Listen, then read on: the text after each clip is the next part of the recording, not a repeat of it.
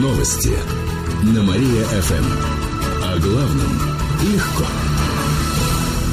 Здравствуйте. В прямом эфире на Мария-ФМ Диана Богатова. В этом выпуске о событиях из жизни города и области.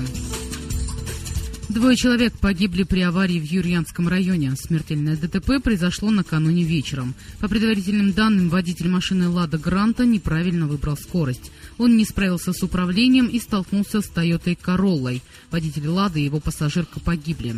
Еще одна серьезная авария в тот же день произошла в Кирово-Чепецком районе на южном обходе Кирова. Пожилой водитель «Мерседес-Бенца» не справился с управлением и выехал на встречку. Там он столкнулся с Hyundai Accent. В этой иномарке ехала семья. Ее водитель и трое пассажиров получили травмы. В их числе был и двухлетний мальчик. Его госпитализировали в реанимацию. По факту ДТП сейчас проводятся проверки. Как пояснили в областной ГИБДД, причиной обеих аварий могли стать погодные условия. В области началась декларационная кампания. Сейчас ведется прием документов от физических лиц. Напомню, налоговую декларацию можно заполнить и сдать в выходной день. Отдель... Отделения налоговой работают каждую вторую и четвертую субботу месяца. Также документы можно отправить через интернет. На сайте налог.ру размещена программа для ее заполнения. Кстати, в январе в налоговых отделениях пройдут бесплатные семинары. На них расскажут о системе налогообложения и заполнении документов. Отмечу, что декларации принимаются до 30 апреля. Налоговые рекомендуют не тянуть со сроками, поскольку в апреле образуются огромные очереди.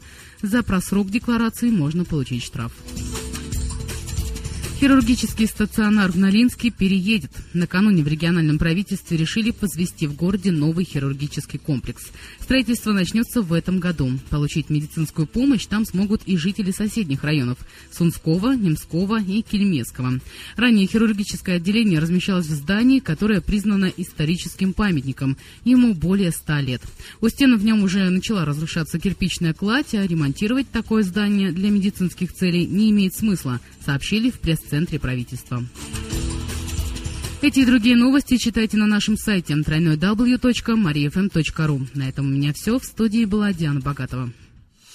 Новости на Мария-ФМ. Телефон службы новостей Мария-ФМ 77 102 и 9.